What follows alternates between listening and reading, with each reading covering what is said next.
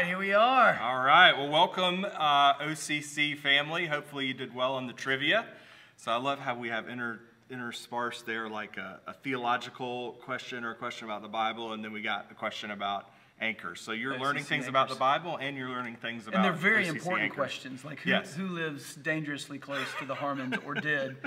Um, I know people thought the Dells, because the Dells live on my street. The Dells are dangerously close now. uh, Kent and Will and a few other unnamed individuals used to live literally a house or two away from me. so Um, what is it like living on the same street or so close to the pastor? Um, you know, for them, they didn't mind too much because they would walk home from the bars at night and they would pee in my yard. So one time they took a picture of them in my yard and sent it to me. So, I mean, I don't know if there, there's an authority issue there. Will and Kent, I love you. Now they're, I mean, they're both married. You know, Kent's got kids. You know, that's a story you can share with them later. Absolutely. Well, okay, with that. Nice beginning to the live stream. We're trying, our ratings were down last week, so we're trying to get them up this week. I don't think we're doing a good job yet. So give us an, give us another chance though before Yeah. you click off the Don't deal. go. So We just picked up a whole new audience, though, Dan. Yeah, I, I'm sure we did. Yeah. Now we're going to be trending in a different kind of way on right. YouTube. So well, how are you doing? So we're Good. week 10, 11, 12, year two. Yeah. Where are we in the? Uh, I think we're COVID 19. We're nine with live stream, eight or nine I with think live so, stream. yeah. I mean, it's it's with COVID nineteen. I, I don't know if anybody's sick of the just even talking about it, but it's, words im- COVID. it's it's impossible not to. You know, I mean, people are starting to act, you know, be in kind of more of a normal phase, but it's still, you know. It's here. I mean, it's like if you look at the, the numbers, statistics, and the things. It's. I mean, Yeah. it hasn't gone anywhere. I think it's just the perception's changing. Yeah. Uh, it is it is exciting to see many things coming back, getting back to normal. I know gyms are opening tomorrow, Yeah. and if you're like me and you've been sitting on your couch and eating way too much, you're excited to get back uh, to the gym and work Yeah. out. So I am looking forward to that. Also, got a haircut this week. If Yeah. you guys hadn't I'm, noticed, I'm pretty so lowered as well. I could literally feel the weight of hair, how much hair I had on the top of my head. So I liked the was- long hair. I, I kind of dug it. It was kind of a, a you know. Some people just doesn't work. Other people it looks great on. Darren Vinger, you look great with long hair. Yeah. Nice flowing. Me, it just get I just turn into a, a big puffball. So yeah. yeah, it's fantastic. Well, um, we're so excited to be with you guys this week, um, even though it's virtually. We, we miss you guys as a church family, but thankful that we have this format that we're able to get together Yeah. weekly. And, and we believe that um, more than just streaming content and funny jokes and trivia into your homes and every week, we believe that that God is showing up in people's lives through this. That, that right now, in your living room or wherever you are, that, that God is there and that God is pursuing people. Um, we believe, we, we talk about here at um, Ocean City Church all the time about the ocean of grace, that Yeah. we, we exist to invite anyone and everyone into the unending ocean of grace that comes only through Jesus. And so I just love how, um, uh, like our family this week, we did the Wednesday thing with um, uh, the, um, the study that we're doing as a church and just the questions that that's um, been able to allow us to talk about as a family has been really good. The times haven't always been great, and maybe you've struggled with that as a family or to carve out that time to spend time together. But you know, we're trying to kind of walk through this season of life as a church family together, even though we're, we're separate. And Yeah. so that's been a challenge. I know for some people it's hard to. Dan, it's been a challenge for me, honestly. I mean, Uh-huh. one more Zoom call, and I think I'm, you know, just going to go crazy. But, um, but then we take a step back, and, and we just see that that God, God is in the middle of all of this, Yeah. and maybe everything is not clear yet, um, but but God is working in people's lives, He and is. Um, we're we're excited for that, and we believe that this is this is a piece of that. That this is not just about you know, entertaining you for an hour on Sunday morning, but that, that we want to um, deliver the Word of God. We're, we're praying that God, even today, does something through this time that we have together where we're walking through Acts. And um, we try and make it fun and entertaining. We'll have a, we'll have a guest uh, anchor coming up in just a bit that you'll be excited to meet. It's going to be a great um, interview, but you know, more so than all of that, um, we really believe that God is working through all of this. And so, if you're a guest with us this morning, maybe somehow you stumbled onto this live stream, somebody sent you a link, and you and you clicked on it, or you were just watching cat videos five minutes ago, and now you're in the OCC live stream. We're so glad that you're here. Um, again, we believe God has something for everybody that's watching in um, and seeing this today. And so we ha- there's a place on the Ocean, Ocean City Church website, oceancitychurch.org. You can look for I'm a new I'm new here. Um, if you click on that, there's a virtual connect card.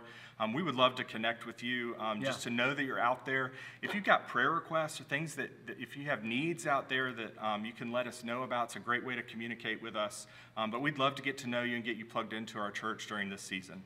Yeah, that's awesome. So, um, Derek, I know a lot of people. Um, we've been talking kind of for weeks now. Kind of, all right, what's what's the next phase of the yeah. church life going to look like? Especially as we think about moving into the summer. Certainly, we had a lot of things on the calendar that um, that there still was questions up in the air whether these things were going to happen. But um, talk to us a little bit about kind of what, what what is the plan for the coming weeks, and maybe what the summer is going to look like at Ocean City Church. Yeah, I mean, in some ways, people you know about as much as we know when it comes to what's going on locally and what's going on in the country in terms of what people are suggesting we do.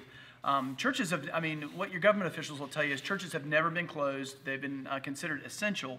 But we've all been asked uh, as churches, or at least uh, churches that are, are, around our size or bigger, um, to, to not gather, to continue to gather virtually. Uh, so, but now we're kind of uh, what's happening right now, and I think I think those of you that are sending me churches that are um, going back to meeting live uh, and sending me texts and links about uh, their process and procedure across the country, I appreciate it. I really do. Um, but we're looking. One of the things we want to do is is do things you know, that, that makes sense locally for us. So there's church leaders that are working with the mayor right now, and they're putting together some guidelines. Now, there is some churches that are going ahead and going live locally. Um, they're not waiting for some of those processes and procedures uh, that Lenny Curry is going to help extend to some of the churches. Um, but we're going to wait for those because uh, some of the church leaders that are doing it are some that we trust. So we're you know letting them develop those guidelines, send those to us, and then we'll we have to. They want us to modify that to our size church and the things that we're doing. Uh, so, you know, this has been a common statement with a lot of us as church leaders. Uh, when we know, you'll know. Um, it, our best guess is that sometime in the beginning, beginning of June, we'll see some sort of a, adjustment in the way that we do things on Sundays and throughout the week in terms of live gatherings. Right now, if you're in a city group, city groups are um, kind of stepping into meeting live. They're kind of separating and, and reducing their numbers. They're uh, paying attention to the CDC guidelines, but they're meeting in backyards. Um, guys on one night, girls on Sunday one night. Evening? Yep. Some people at the beach. Is that where y'all are meeting this tonight? tonight. Um, so that's really. I mean, group. that is exciting. Like the feedback. What's interesting is the Viengers group just met uh, for the first time live, and for the first time in history of any city group, 100% of everybody on the roll showed up. So if there's anything yeah. positive in this waiting period, and it's something I'll talk about as we talk about the book yeah. of Acts, there is, uh, you know, we're, it's like the church, I believe God is presenting things like we're, there's a loaded weapon in terms of the gospel moving forward and things that are going to happen as a result of this. But yeah.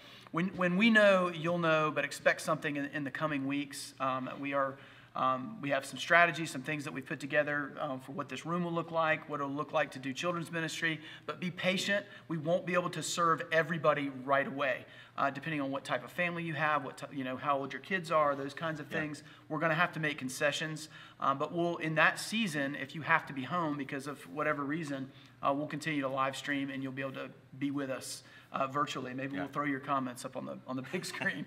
so and so things that we had planned for the summer. So we know yes. we had Passion Camp was on the calendar, and people have been wondering about that. Um, we know we had summer um, swell coming up. We know, you know, there were, we would have, normally have our theology classes and things like that. Yeah. So for the time being, those things are we, are taking those things off of the calendar. Yeah. Right? So we, we talked about this at staff this week. We want to really readjust our focus. You know, we had, you know, obviously as churches, you know, in, in normal world, uh, you've got all these programmatic things that you're doing throughout the summer. You got things that you're doing from month to month. Right. You know, you've got prayer gatherings, worship gatherings. You've got camps. You have all those things. Right now, all of those things, not because we wanted to, were kind of taken off the table, at least in terms of scheduling. Well, we've decided not to put all those things immediately back on the table or try to make guesses.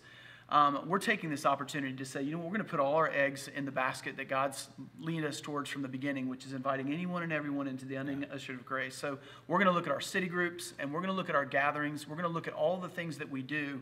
Um, and really, as we're in the book of Acts and we're talking about what it looks like for you and me and the church to bring the gospel to our city and to the ends of the earth, Yeah. we're going to focus, um, be laser focused in this season. So in the summer, that's what the summer will look like uh, in terms of uh, children's ministry, Summer Swell. Um, we'll be rescheduling to, to 2021. And so, what we do with kids' ministry will be very evangelistic. If we do anything in the summer, everything will kind of go in that bucket. So, you know, people are asking questions Are we going to do this? What's going on with this camp or that camp?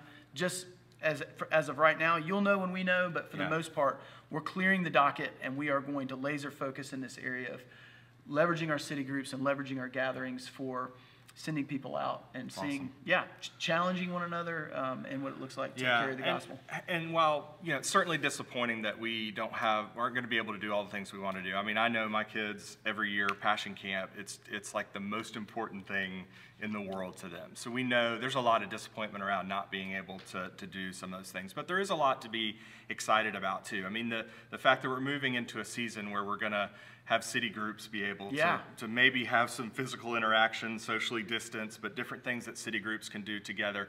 That is exciting. And I know we're all longing for that, even based on the participation that the Vinegar group had. Like, if, if you want to join a city group and you're not in a city group, now is the time. Um, and so th- Yeah. there's a way you can do that through the website, say, like, more information on a city group, and um, we can get you connected with a city group. So the city groups are meeting. Um, OCC students um, are starting back some of their small groups here in the next week or so. Yeah. Um, and so I'm I- excited about that, And way they're that we're gonna excited about that yeah. too. Yeah. So um, so you'll see OCC students, small groups begin to to gather back together again. And then we're also just talking about. I mean, I know.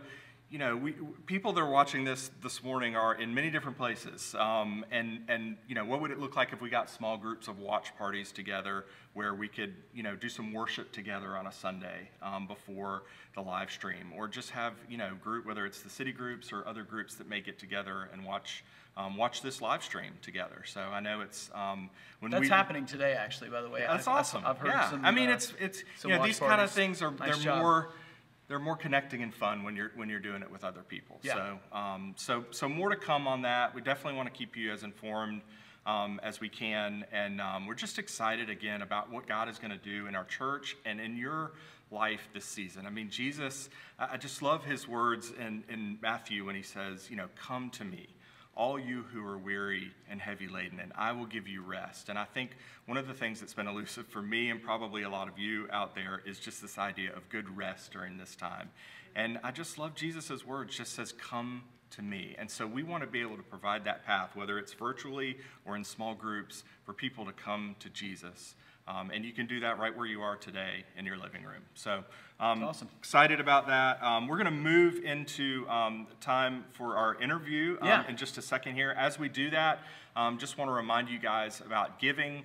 Um, we um, we have a fellowship fund that's been set up to help those that might be in, uh, more financially in need during this time. So there, on our website, you'll find a way to um, to apply for those funds if, if you find yourself in in need. Um, but just thank you to the, our church out there. You've, you've Amazing. maintained and continued to be generous despite what I know for, for many of us are, are challenges financially. And so um, thank you so much. Um, and we're excited about what God is going to do in the days, um, days to come with, financially in our church. So we believe that giving, just like we, we sing in our house, um, in worship, we believe giving is an act of worship. And so our encouragement to you as a church is not to continue that so that the church can benefit financially, but continue that because it's about worship in our hearts. And I know for me, it's, it's been a little bit tougher to hit that send button um, when it comes to you know our giving every month because I think about all the things that might be coming down the road. But it's been great for my my heart and my soul when we do that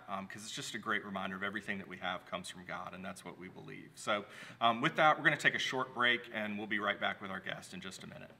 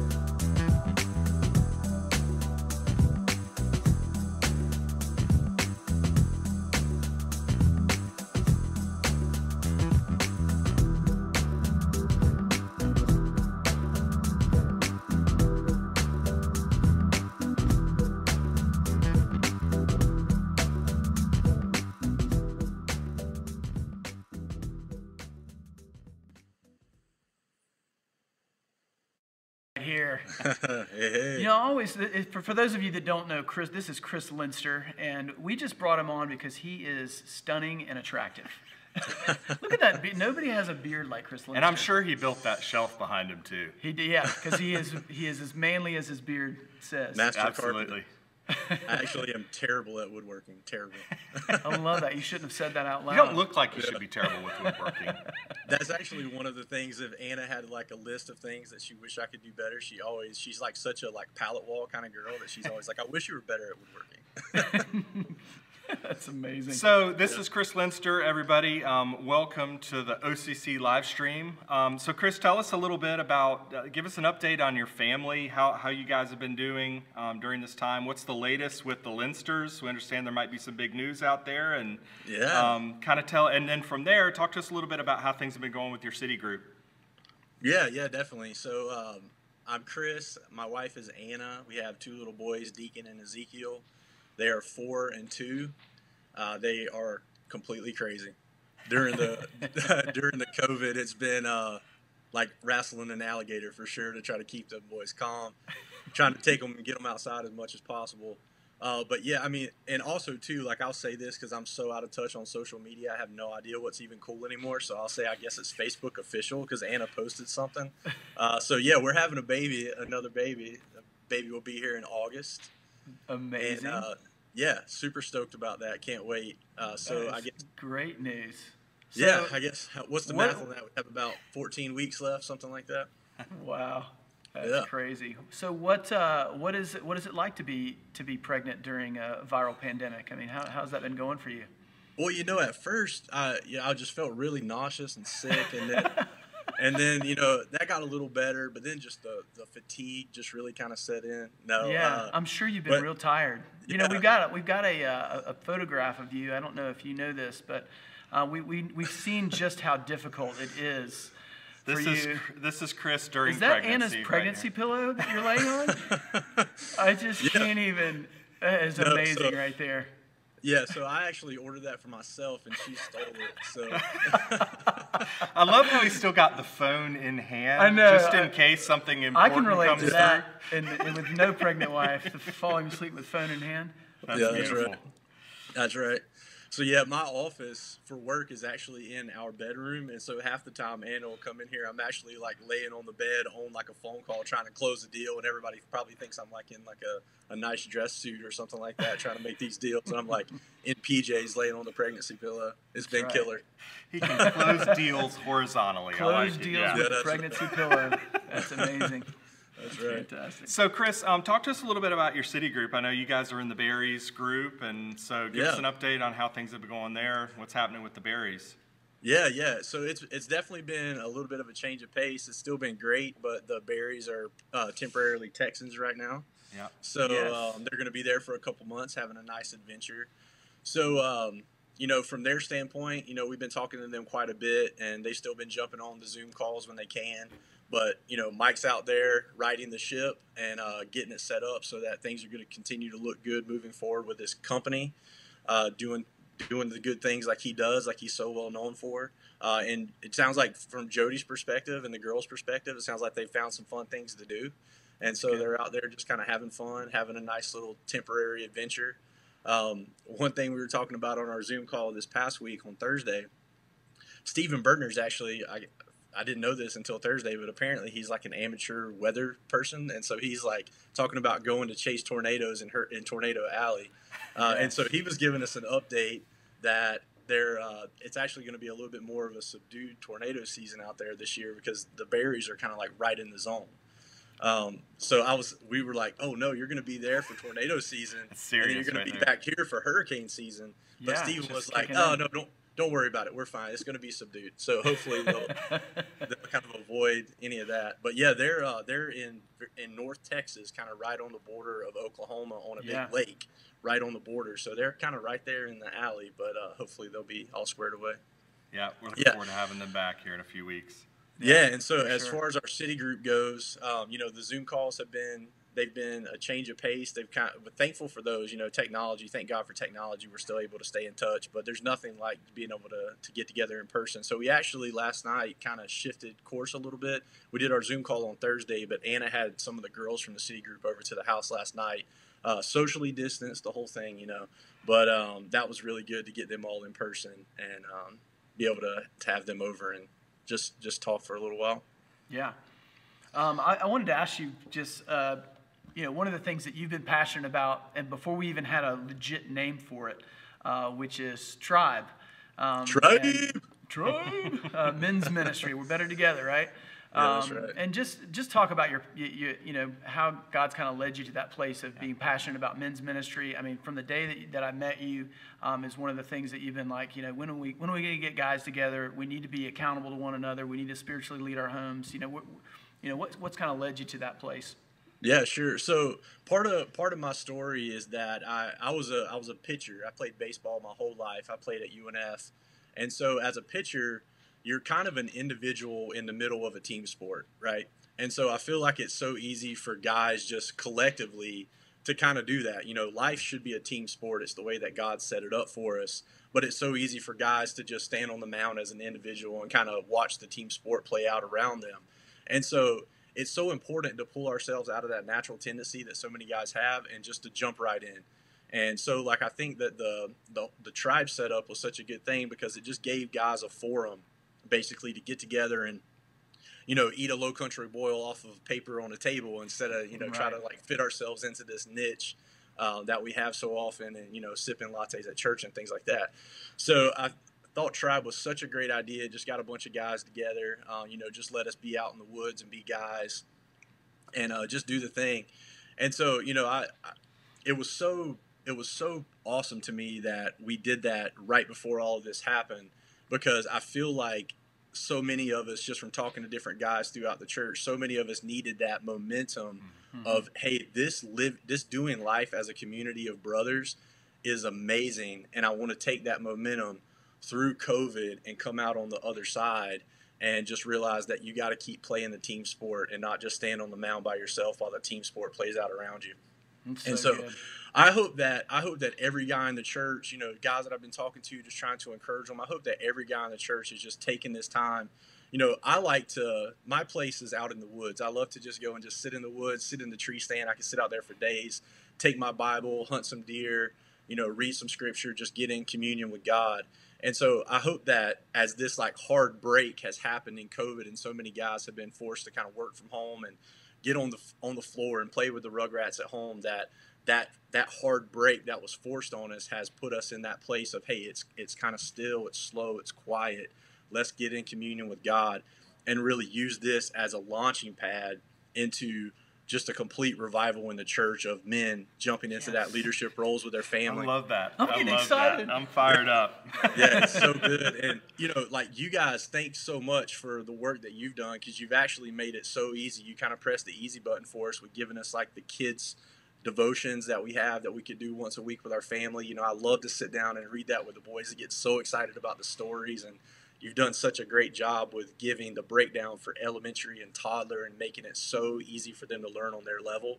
And yeah. so just doing that, you know, getting down on the floor on their level and just getting at their eye level and saying, hey, this is what God has to tell us and this is God's big plan and this is how Stephen fits in from Acts 6. And so just all those things that that's your wife and Whitney. they, yeah, yeah don't right. thank us. Anna they, Whitney they, and they have other people that, that did that. Yeah, Anna and Whitney and that kids team, they've done an amazing. They really have done an amazing job. Yeah. I was yeah, wondering what job. that would look like, and I, it was one of those things. Honestly, just handed off to Whitney and the kids team, and they just have kind of run with it and done creative stuff, and it's been amazing. Yeah if you have kids at home, just like Chris was saying, if you haven't um, found those things online really yet, great. great resources um, to really help to Yeah. do devotions and connect with your kids during this time. So, Yeah. well, Chris, thank you so much for Yeah. um, coming on and sharing that. I know. I always get amped up when I talk. To I Chris. know. I'm It like, just appreciate your heart and your passion for your family, for ministry, um, specifically for men's ministry, and what you've helped us to launch there. And we look forward to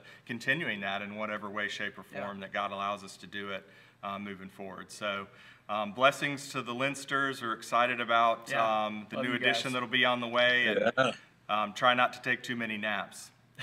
there you go. I got to get that picture's pregnancy pillow out of my system. Yeah. Okay, thanks, All right, Chris. man. All right, Have a great thanks, rest of your. Sunday. So we're going to take a quick break, and we'll Yep. be right back with um, Derek talking about Acts chapter 8. Sweet.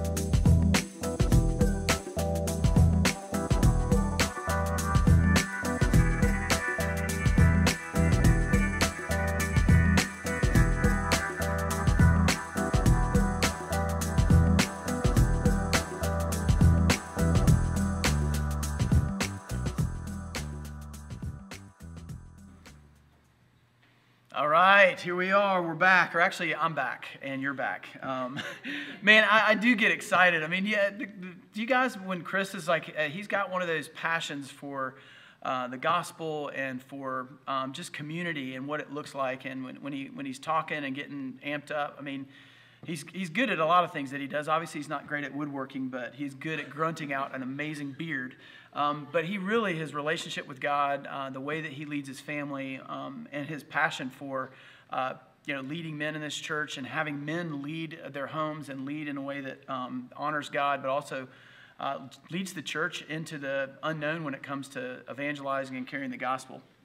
Awesome to have him in. Well, if you got your Bible, turn with me to Acts chapter 8. Man, I am amped up about today, and not just because of Chris, but just because of what God's been doing. Um, and I, I just in that place of, you know, really gazing at the cross of Jesus Christ and um, remembering what he's done, not as this thing in the story that we've read, but my personal uh, encounter with God and, uh, and, and knowing that he has rescued me, that he has changed me from the inside out, that he poured his blood out for me, and not this kind of global event, even though it was a global event, but this personal event where, where Jesus is looking at you and looking at me um, and saying, I've done this for you. I've poured my blood out for you. It's just one of those things that's been in my heart. And man, that is the, the engine of the gospel. When the Holy Spirit connects with uh, what's happening with the gospel in our own heart, that is when all of a sudden the church gets set on fire. And when I look at Acts chapter 8, I don't know why this came to my mind, but uh, I don't know how many of you are homeowners, but I remember when I bought my first home. And in some ways, it was my dream home just because I couldn't, Beth and I didn't, we couldn't imagine buying a home. And we were walking around in our home, and it was bigger than we thought it was going to be. And, uh, but, there, were- but me being into decorating and design, and I know that gets my man card immediately removed. Uh, but I, I do, I, I dig that kind of stuff, like the, the, the flow and the feng shui of a room and how things feel. And the room did not feel great uh, for one reason, and it was the kitchen. Uh, the kitchen setup was nice, had a big, big open area, but the linoleum was was this awful white, um, and it got filthy uh, like in two seconds. We had uh, uh, pickled oak cabinets. I mean, I don't know if you know what those are, but that's like pink. Uh, and they were, it was just awful. It was 90s dated, you know, and I love the 90s. I mean, Pearl Jam was awesome, but the cabinets were awful. I mean, it just absolutely terrible. So one night, uh, my wife was out doing something, and this is what dudes do. They just kind of stare at problems for a while and figure out, am I going to tackle this or am I going to go take a nap? Hang, you know, hug, hug the pregnancy pillow. Uh, and I was staring at those floors, and I'm like, I got to do something about these floors. Now, I have a strategy in life. I don't know that it's a good strategy, um, but most people that know me, and certainly my staff knows this about me. Like, if you are standing in a moment and you're passionate about it and you're excited, you're like, okay, I got to deal with this problem. I'm going to solve this problem. I'm going to change this right here. You should jump on like that. You should make a move right then because that time's going to pass. The passion's going to fade, and you're, going to you know what? I'm tired. I'm not going to do that right now. So my strategy is you've got to do something very devastating to something in that arena so that you can't go back to the old. In other words, you've got to you to move and go, well, now I've done it. I've got to go ahead and fix this. So while my wife was gone, I just started ripping the trim off the walls in the kitchen, like just ripping it off, just with a with a you know with a hammer and a crowbar, uh, trying to protect it. But sheetrock was everywhere. I mean, I destroyed destroyed the kitchen, and the whole idea there is either you're going to accept, either you're going to go in the route of failure and going back to the old and putting the old trim back on and recaulking it, or you're just going to we got to redo the floors it's time to redo the floors. And she came home and she knew exactly, my wife knows me really well. She knew exactly. She goes, I guess, I guess we're doing the kitchen floors. I'm like, yes, we are. Because you're not, we're not going to accept failure. We're not going to go back in that arena. And, and my staff knows that I, sometimes we'll announce things and, and it'll feel like on our announcements, we got graphics for it. We got all this stuff. We have no idea what we're doing. We don't, we haven't made a plan yet, but now we've announced it publicly and we got to do it. And, and what I thought about when I think about where we are, and how faithful God is with us. Um, sometimes, because we get into these zones of the normal and the way that we do things, that we need a little bit of a push. And in some ways, I feel like God has done this for the church. He's ripped the trim off. And He says, You've got a choice right now. You can go back to where you were and recaulk it and have old floors. Or you can say, you know what, we're not going to be settlers. We're going to be pioneers and we're going to move forward. Something is going to change. And maybe God has just ripped the trim off of the church. Maybe He's done it in your life. He doesn't want the church to go back to what it used to be. Maybe He doesn't want you to go back to what you used to be. And we've got an opportunity right now to change things. And when we, we see things in Acts chapter 8, and I'm not saying that the church is bad, like what we've been doing as a church uh, at OCC, we've been inviting anyone and everyone into the unending ocean of grace that comes through Jesus alone. And I've seen amazing life change here. My own life has been changed here. The people that are sitting in this room right now, their, their lives have been changed here. But God is, that, that there is a time where God all of a sudden changes things. Not that it's been bad, but it's time to move and move out. And what's happening in Acts chapter 8, what's incredible about what we see in Acts chapter 8 is the gospel has been exploding in Jerusalem. It's been exploding in Judea because Jesus said, like at the very beginning, Acts chapter 1, he says, You go to Jerusalem, don't go anywhere until the Holy Spirit comes. And then you are going to be my witnesses. Where? Jerusalem, Judea, Samaria, and to the ends of the earth. So here we've got Jerusalem, big gatherings of people just clustering around the apostles as miracles are being performed, followers of Jesus in the thousands. It's gone from J- Jerusalem, thousands in Judea have become followers of Jesus. And then we hit Acts chapter 6. It's getting so big and the movement's growing in this central area and these gatherings around the temple, around the cities with all of these followers of Jesus are getting so big, they're like, hey, we got to employ seven dudes that are going to help us, you know, uh, uh, uh, distribute uh, needs, uh, bread, all this stuff. We're going we're gonna employ that. And that's where Stephen and the other um, six were uh, put, in, put in play. But then something happens. There's a, there's a huge disruption. And, and what you're going to see today in Acts chapter 8 is you're going to see the good news jump the ethnic banks. Um, and, and if you look at Acts chapter 8, just jump in there with me. It says at the very beginning, uh, it's funny, there's an and at the beginning of the chapter. It says, and Saul approved of his execution. Now, what it's talking about there is Stephen, obviously. And Saul would eventually become Paul, as Beth said last week, which is incredible. You've got a guy that's murdering Christians, is going to become the the, the one that's going to carry the gospel literally uh, just all over the place. He is, he is going to be the uh, God by the power of the Holy Spirit, the engine that is going to plant churches. Um, but then it says, in the midst of Stephen's stoning, what's happening now is people are like, okay, things have changed, right?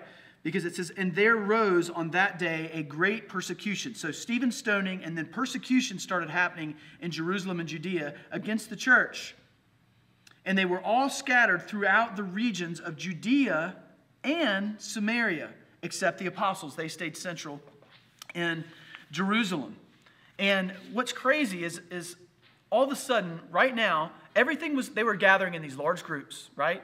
They were gathering in homes, spreading the gospel. They were in the, in, in the um, public area of the temple, and the apostles are preaching the gospel. Now they're getting in trouble. They're getting called in, you know, like, hey, in front of the Sanhedrin and the religious leaders, can you please stop doing this? We're going to have to give you a beating and you're going to go back out there, but can you not just speak in the name of Jesus? Can you stop doing this? And of course, it's this circular thing. They go back out, they preach again, they get called in, they arrest them again, they put them in jail. Sometimes an angel breaks them out, sometimes they get out on their own, and they keep going back. And eventually they say, okay, our strategy is not working. So the next thing that they do to shut down the gospel is murder. So people do what you think they would do. It says right here, it says they were scattered. They ran for their lives. They ran for their lives. But what's crazy about what's happening right here is, is in the midst of what they think is their plan, God's executing the bigger plan. He's pulling the trim off because they're just in Judea and Jerusalem. But Jesus said it's going to go to where? Samaria and to the ends of the earth. And that's going to be executed by a guy named Phil. A guy named Phil. And you might be thinking, I don't know a Phil. I know John. I know Peter, Paul, maybe a Luke. I know that. But who in the world is Phil? Well, you heard about Phil in Acts chapter 6. He was one of the seven. The bread distribution, he was actually in charge of bread distribution. Actually, he wasn't in charge of bread distribution. Stephen was in charge. He was the assistant to the manager of bread distribution. so you've got Stephen who dies, and then all of a sudden persecution breaks out, and you've got a guy named Phil and he is going to jump the ethnic banks, and you're going to see the other, listen to this, the other half of the Great Commission is going to be launched by a guy named Phil. The guy who drives the bread truck is about to change the world. Ordinary people doing extraordinary things, right in line with what Beth said last week. Incredible. The guy, and you know what? I get excited about that. Like, I, I get it's that moment, you know, when you're, you're talking about what's going to happen in the church after this. And I think we're all in that place. But I think our tendency is, is all right, I'm amped up. This is good. This is ordinary people, man. I'm like, you go get them, Derek. You know, you go get them, OCC staff. I mean, I love what God's done with OCC. Look at Leslie. She was a cheerleader. She was a fine arts major. Now she's carrying the gospel. That is amazing. Got Ann, who was very shy as a kid, wouldn't talk to anybody. Now she's the front door of the church. You go, OCC staff. But guess what? You, through on the other side of the camera, you followers of Jesus, you are plan A. You are, who, you are the ordinary people that God has called to do extraordinary things by the power of the Holy Spirit. If you don't think so, there's a guy who drove the bread truck and his name is Phil. And he's going to launch the other 50% of the Great Commission, Samaria and to the ends of the earth. And what you see here in, in verse 4, look at this. It says, And now those who were scattered, they, did, they didn't just scatter, they were about preaching the word. And Philip went down to the city of Samaria and proclaimed Christ to them. And the first thing I want you to see today, because today we're going to get really practical, I'm going to kind of walk through three practical things. But first, I want to look at some perspective. Like, we got to have some perspective because you're not going to go out. Like, I think all of us get excited about carrying the gospel. But when it comes to actually doing it, I think all of us kind of go, that seems weird. Like we were, we, we were like, okay, let's, the church is going to, we're all going to do it together. This is going to be, be this thing where we're going to collectively do it. We'll do it with the staff. Derek's going to be, we're going to be doing this with these people. And, but it's you. What, what, what about us? What about us individually? And I get that. It is scary. Like it's not something that, like maybe you think that oh, Derek's probably good at that. He goes out and he just, everywhere he goes, he's knocking on doors going, if you were to die tonight, where are you going to go? I, that's not my jam. It's just not me. So I, I totally understand that, but it doesn't change the fact that this was God's plan. That he would take feeble and fallen clay, broken people like me and broken people like you, to carry the word of God and carry the great news that there's a Savior of the world, and his name is Jesus. And he's come for you, he's pursuing you. He died for you, but he is alive, and you could be alive too. We want to carry that news to the ends of the earth. And it says here in verse 5, it says, Philip he went down to the city of Samaria and proclaimed Christ to them. And this is their perspective. Their perspective is the perspective that we should have, which you would read in Colossians 3. Like if you're a believer, in Colossians 3, the very top of Colossians 3, it says, Since you've been raised with Christ, set your hearts, set your minds on things that are above, not on the things of the earth. And we're thinking, well, we shouldn't be involved in material things. We should be, you know, heavenward. We should think about when we're going to be with Jesus. No, what the Apostle Paul's saying, he's saying, change your lens because these guys were scattered because they, they were like, we're going to get murdered, which was true. We're going to get persecuted. But guess what they did? They kept proclaiming Jesus. They kept pursuing, carrying the name of Jesus. And it said, Philip proclaimed him. This word right here is kerusso in the Greek, which means herald, which was a very prestigious role for a, uh, in the court of the king. The herald was the one that brought the message of the king.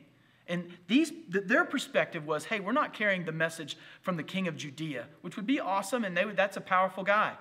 But they were thinking, no, we're carrying the message of the King of Kings, the creator of the universe. My life, these people, their lives had changed. Many of them had been physically healed, but then they met Jesus. Then they met the, the author and perfecter of their faith, and they became followers of Jesus. And their perspective, their lens had completely changed. They experienced the gospel. This wasn't people that were like, oh, I guess we got to go take the gospel to the ends of the earth because they told us we had to go take the gospel. No, these people could not help it. They had an ambassador's perspective, not a citizen of earth's perspective. They were scattered, but continued to proclaim. And they, they, they, they proclaimed it in Samaria. Philip ends up in Samaria. And if you know a little bit about Samaria, I mean, there's a feud between, the, this would never have happened if God didn't rip the trim off. If persecution hadn't come into the church, they would be in Jerusalem and Samaria, uh, Jerusalem and Judea, and they would be experiencing the growth, the megachurch growth in that area. But, but God's like, no, it's, it's, it's not going to stay here. It's going to go to Samaria, which I know that makes it, the Jews cringe, and it's going to go to the ends of the earth because there was a thousand year feud between the Samaritans and the Jews. They were the same people at one point, and the Samaritans during the Assyrian exile, they just said, hey, we're kind of kind of throwing the towel. We're going to intermarry. We're going to do what they're doing. And the Jews were like, oh my goodness. They called them half breeds and heretics, and they hated one another. So much so that when the Jews rebuilt the temple, that they said, You're not invited. So the Samaritans, you know what the Samaritans did? They built a rival temple. So there's two temples. Now, just a little bit of Bible teaching. In John chapter 4, when Jesus meets the Samaritan woman, they're, they're having this conversation. One, you see why, like in that context, you see why she was shocked that Jesus, most Jews would go around Samaria. They wouldn't even walk through it. So she's surprised that he would walk through there, much less talk to a Samaritan woman at a well. She's shocked. But then she has this conversation. She talks about true worship.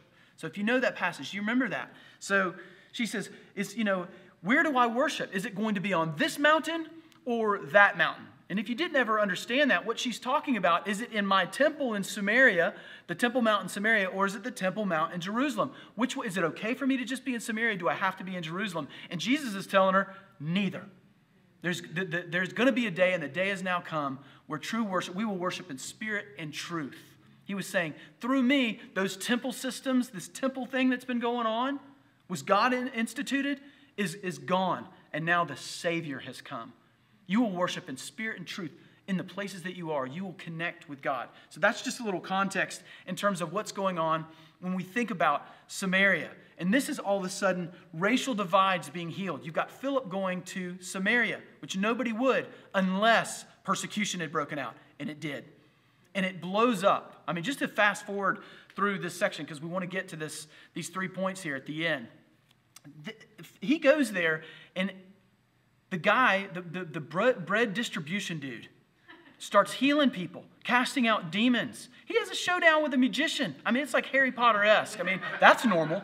I mean, it's just a crazy passage, so much so that the, the apostles Peter and John, they left Jerusalem just to come see what was happening. They're like, something's happening in Samaria. We didn't even think it would happen. I mean, I know he said Samaria, but it's happening in Samaria right now. And is it Phil? Do you even know Phil? I'm not sure. Do you know Phil? I've, I met Phil once. I mean, Stephen we know because he had the long sermon and the thing where he got killed. But Phil, who's Phil? Is he the assistant to the, the manager? I don't even know who Phil is. They hear that he's doing amazing things and they go.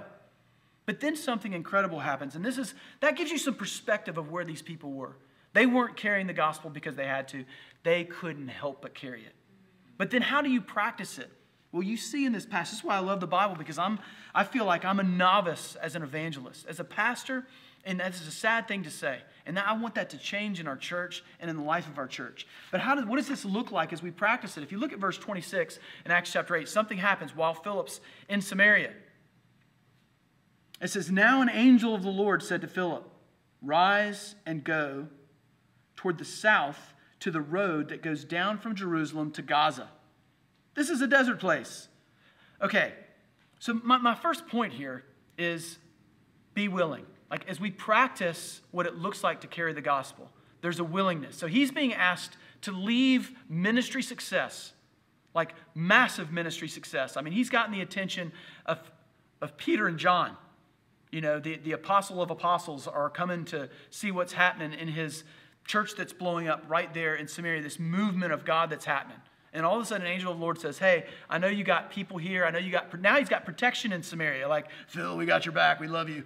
And he's got to leave that. All of a sudden, he's saying, Okay, can you go to the desert? And Gaza was a nowhere place. It had been destroyed, it was a nowhere land. Didn't even make sense. Doesn't get the entire story. And I just want to say this because this is the way that God works. Not a lot of detail, but are you willing? Are you willing to go? Like, are you willing to be used by God? Are you willing to be used by God? And I just think in this scenario for us, even just being willing to pray, are you are we starting with the simple step of because that's what the the apostles did, that's what the people of God did. If you look all through the book of Acts leading up to Acts chapter 8, they would get together, they would pray for boldness. They would pray for opportunity. Are we praying for opportunities? If you don't know, if you, if you want to pray a yes prayer with God, pray for opportunities to carry the gospel to the people around you, to your family, to your friends, at your workplace, at your gym. That's a yes. It's a scary prayer, I'll tell you that. Because God will open it up in awkward ways for you. And you will, it, it will be, it will be that moment. It's a yes prayer. And what I mean by that is there's prayers that we pray to God that aren't necessarily bad, but you know, we might not get them answered because God's going to do what's best for us, not necessarily what we ask for. Like, I, God, I need a new car. I got a beat up minivan. The door doesn't work. And I live in a decent neighborhood. It's kind of embarrassing. I got Phil over here or Larry or whoever. He's got the nice Lexus and I got the van door. You know, is there any way we could do something about the car? Well, he might not give you, maybe he will in his grace and mercy give you a brand new Odyssey with the door that's got the automatic button. But that, that, that might not get answered. But asking for opportunities to carry the gospel, I'm telling you right now, that's a yes prayer from God.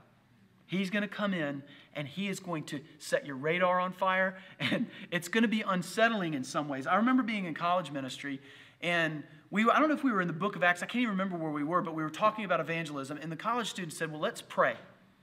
Let's pray, let's pray for opportunity. Let's start there. And I'm telling you, it's scary when you do that. So they, we, we all prayed, and then coming out of prayer, some of the college students said, Hey, what if we just didn't do church normal, like as college students? What if we did an, and just they came up with this idea of an alternative service in a bar or a, you know, a, a, nightclub or somewhere, and we didn't have all the ideas, and I'm like, okay, that's cool. Christians in the bar, the people will love that. Um, but they really pressed on. They said, We don't even have all the ideas fleshed out, but we feel like we just prayed. God wants to bring opportunity. We, are here in Riverside. Let's do this thing. So I, I started this contest. I said, Anybody that gets me uh, an appointment with a bar or club owner, I'll give you an iPad. Like, I'll, I'll give you an iPad. And within a day, I had appointments lined up. College students like, I bet, yeah, I'll do it. Um, and one of them worked out, and it was the, probably the most least likely one. It was uh, uh, Fuel at Five Points in Riverside, which was a hardcore venue. Um, they had, you know, one of the venues in Jacksonville for regional concerts. And it was, I just didn't think the guy would ever say yes. And the guy's like, yes. He goes, but we're going to have to have, our staff's going to run it. Like our staff's going to run sound, our staff's going to run the bar. We're still going to be open for business like we would if a, a, a show was playing here.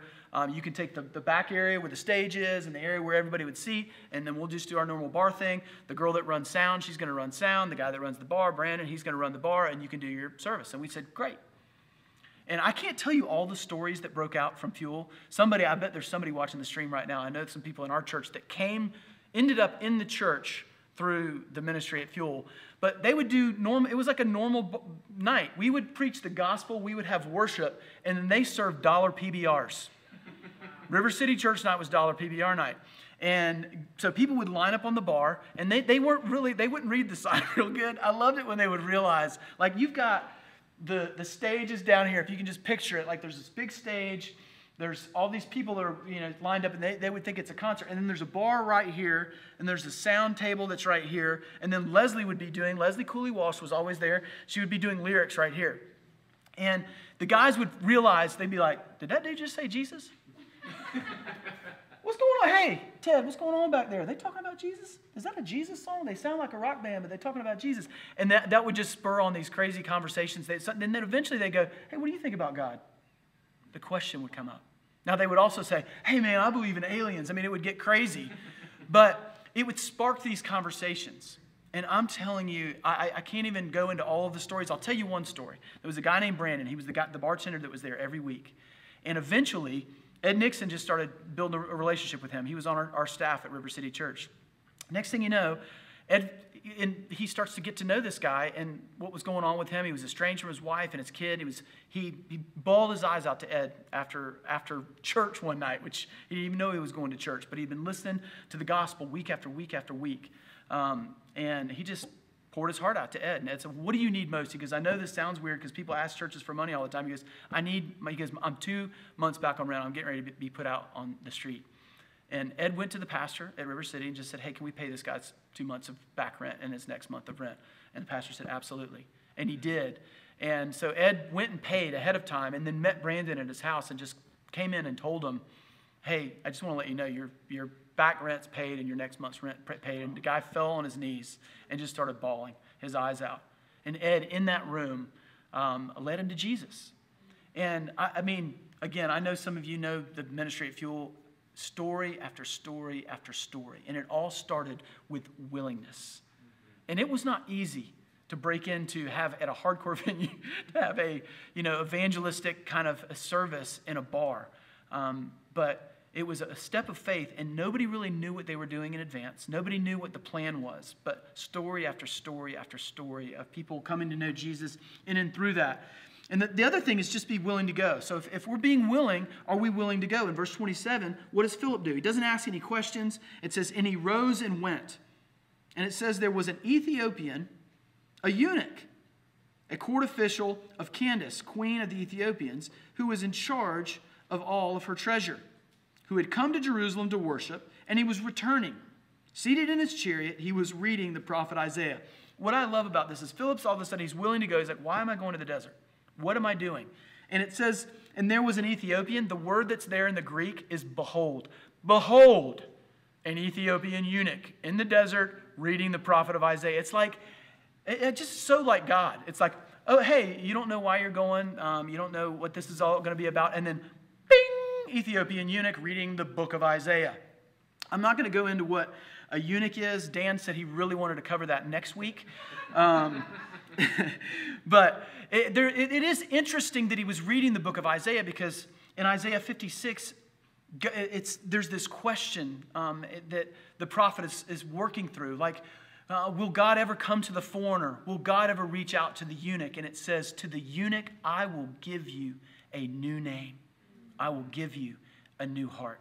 And I love that he was right there in Isaiah 53, right there around Isaiah 56. And behold, there's an Ethiopian eunuch right there in the desert coming home from Jerusalem, which he probably had been rejected there. Just to let you know, eunuchs weren't allowed to, to, to go into the temple, they weren't allowed to be really anywhere near the temple.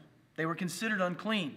And so he, and, and probably for a lot of this guy's life, if you know anything about uh, th- this idea of being a eunuch, there was a, when you get around religious circles, it was, there was a lot of rejection associated with being a eunuch. So the, the, the guy was coming back, probably being feeling a little bit dejected and not even being able to dig in and understand what he was reading, but he was seeking God.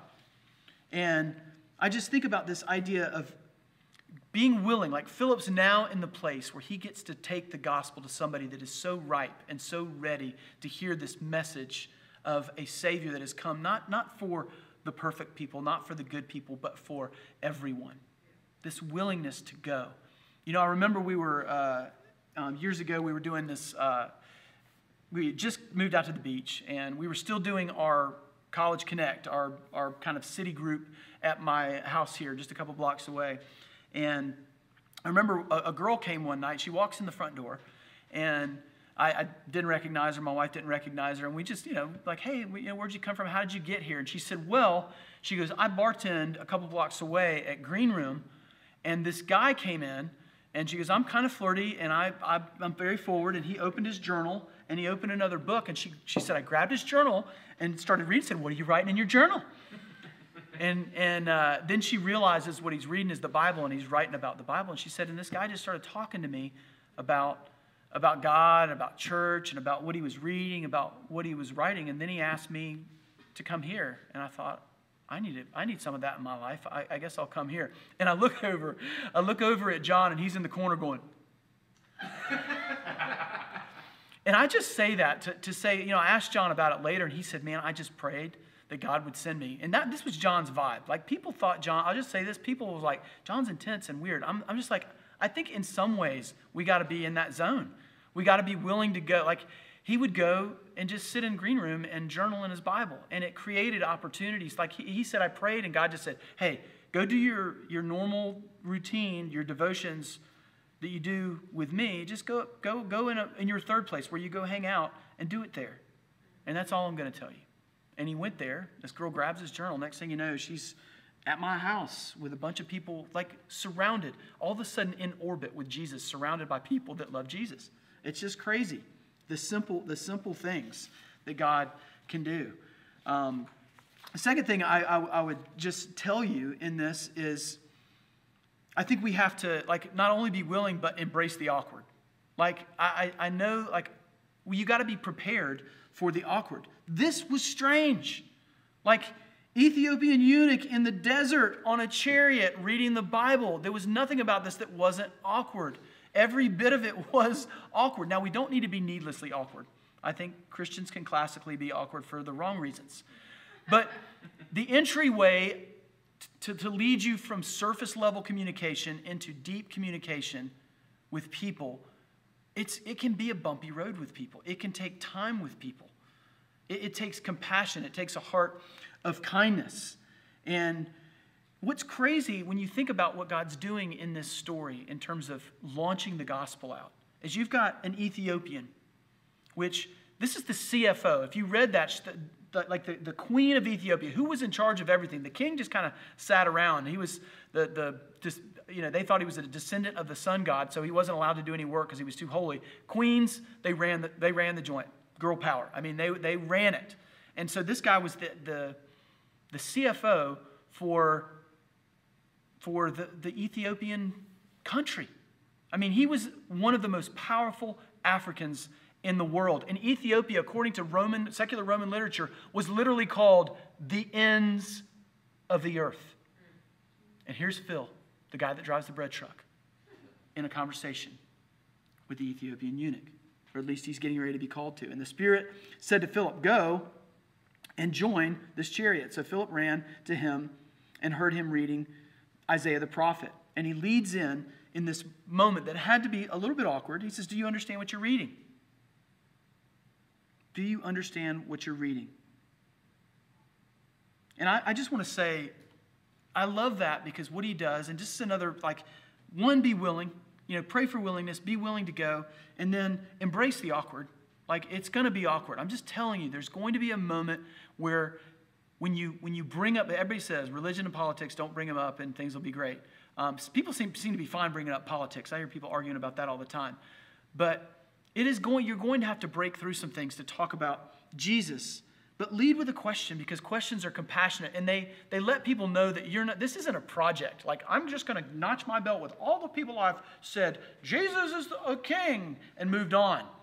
But, but treat people like people, not projects. You ask them questions. And if you get to know them, if you lead with kindness and ask questions, guess what it will lead to? It, it, will get you to that place of the deep needs that can only be satisfied by Jesus alone. And then you've got something to work with.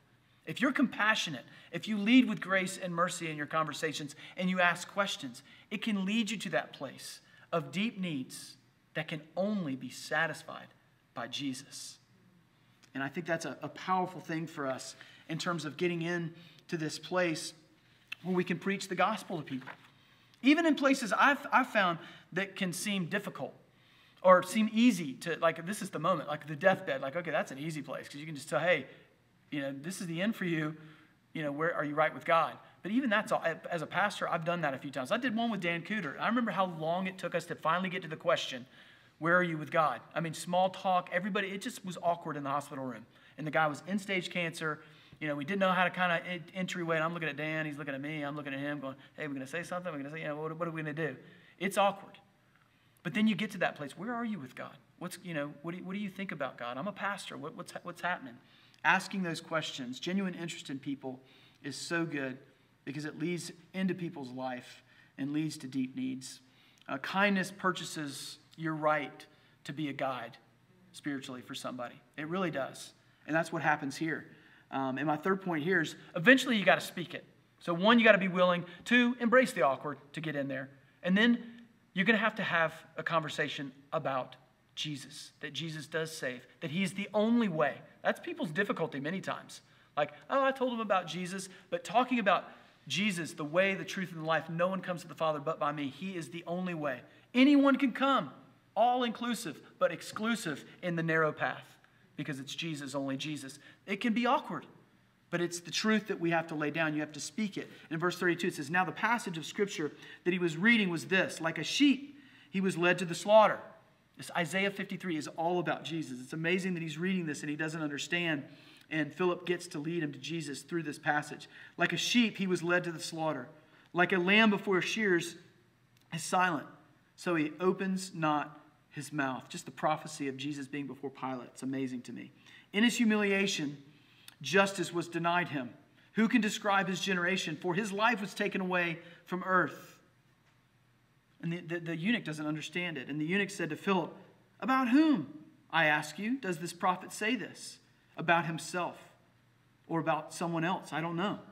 And Philip opened his mouth, and beginning with this scripture, he told him the good news about Jesus. We got to speak. The Apostle Paul, he says a lot of things in, in Ephesians and leads the church in Ephesians. It's, a, it's an amazing um, two part kind of story, that epistle of the gospel being laid out and then the reaction of the Holy Spirit and the gospel combined, launching the church and how we act in our Christian life and what it looks like to carry the gospel. But he says at the end in six, some was the capstone at six, he says, And now can you guys pray for me? He says that, that when I open my mouth, that I will fearlessly, fearlessly proclaim the gospel for which I am in chains. Pray for me, that I would be willing to go and speak. We have to speak it out. It, it changes things. And God has done something. And this story just, I mean, it's, it doesn't, I mean, you've got a magician in, in, in 8.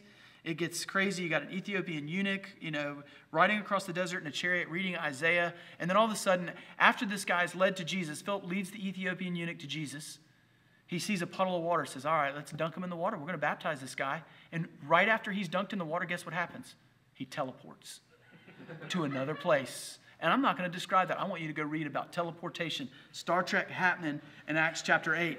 But God is changing the landscape of the church.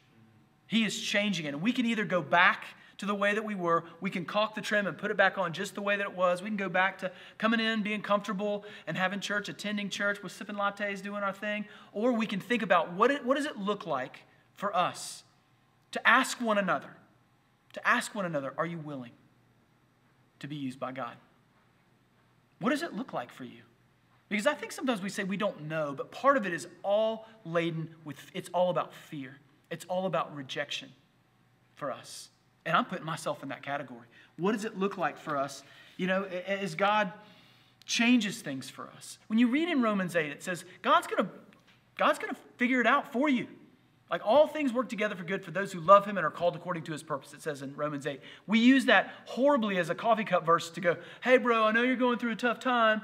Um, it's going to be all right, though, because God's got it. You know, I mean, that's the way that we use that verse. But it's all about persecution. It's about, hey, in the midst of persecution, when you're carrying your faith, God's got it. And God's going to use the brokenness, God's going to use the pressure cooker of the pain that you're experiencing to launch the gospel across the globe. That's what that verse is about. It's not just a pat you on the back coffee cup t shirt verse to make you feel better when you got cancer. It's about in the pressure cooker, God is going to do something amazing. He's done it purposefully for you and for me. And the question is, what are we going to do? Well, how are we willing to go out? What, how is this going to change our city groups? I mean, I think about this. Like, maybe the front door of the church is going to come through city groups. Like we thought, you come to church, you're going to come in, you're going to everybody's going to say, "Hey, how you doing?" You're going to see Ann, you're going to come in, you're going to attend church for a while. Then you're going to find a smaller community in your area, a city group. You'll get with them, you'll study the Bible, you'll go out and hang out, do social things together. What if the city groups got so on fire for this idea of encouraging one another, like it says in Hebrews, that we'd never stop meeting together, encouraging one another, building one another up. What is that building one another up? It's saying, hey, I, sh- I, I shared my faith this week and it went terribly. Can you guys pray for me? And them going, woo, you shared your faith. I'm going to do it this week too. We're going to keep doing it together. And we're going to come back and we're going to share stories. And then you're going to start hearing success stories. What if that started happening? What if people started coming to City Group and going, hey, uh, you guys having a barbecue this week? Sweet, I'm coming over. Who are all these people you hang? All these people I go to church with? And then all of a sudden, you got people that are coming through City Group, and then they find themselves in the larger church community here at Ocean City Church. I think that would be amazing. I, you know what I see all the time right now? During even during this, people in their driveway, just sitting in lawn chairs and baby pools in their driveway. And I think God's priming all of Jax Beach right now because everybody's outside. I've had more opportunity to talk to people just walking down the street because people can't be in their house anymore. What if we jump on this bandwagon of this outsideness and we, sit, we, we invite people into our front yards? We begin to talk to people about life, ask them questions, embrace the awkward, and talk to them about Jesus. What does it look like for you and me? Are we praying for opportunity? Are we speaking as a church? So, what I want you to do right now with your family, as you're at home, I want you to pray. If you're bold enough, because I'm telling you, it's a yes prayer. I want you to pray and ask God, like this week, how is God going to use me? What does it look like for me and my family? What does it look like for me and my friends that, that love Jesus? What does it look like for me on my own, rolling solo to carry the gospel to the ends of the earth? Who is God going to put on your radar? What places, what places is He going to have you sit just for a moment and wait and go, I'm in the desert. God send somebody. I want to hear those stories. I want your city groups to hear those stories because they're, they're going to be miraculous stories of faith in the gospel moving forward. Because you know what God's done? He's ripped the trim off people. And we're not going back. We're not going back. Let's pray. God, we love you. We love who you are. We are excited about the simplicity of carrying your name to the ends of the earth, knowing that your name is above all names knowing that you didn't just globally do this thing that we're all kind of in this movement, but you individually, for Derek, for, for, for individuals, you looked us in the eyes and you gave away your life, saying, I died for you and for the glory of my Father. And you're now going to carry my name to the ends of the earth. God, make us that church that is that never forgets, that has a vision of your blood poured out, your body broken that we would never forget what you've done for us, that it would be the engine with the Holy Spirit that sends us out into our homes, into our communities, to talk to people, to be compassionate to people, and to lead people to what matters most, which is you. In Jesus' name, amen. You guys have an amazing week. I do want to hear some stories about how God's using you. And hey, if it's a failure story, that is encouragement to the church. Risk is encouragement to the church. So you guys go for it. Love you, miss you, be looking forward to meeting with your city group together live, and then probably in a few weeks, we'll have some plans together and we'll see how it's going to look for us to meet together here. Love you guys. You have a, a rest of your Sunday. Have an amazing day.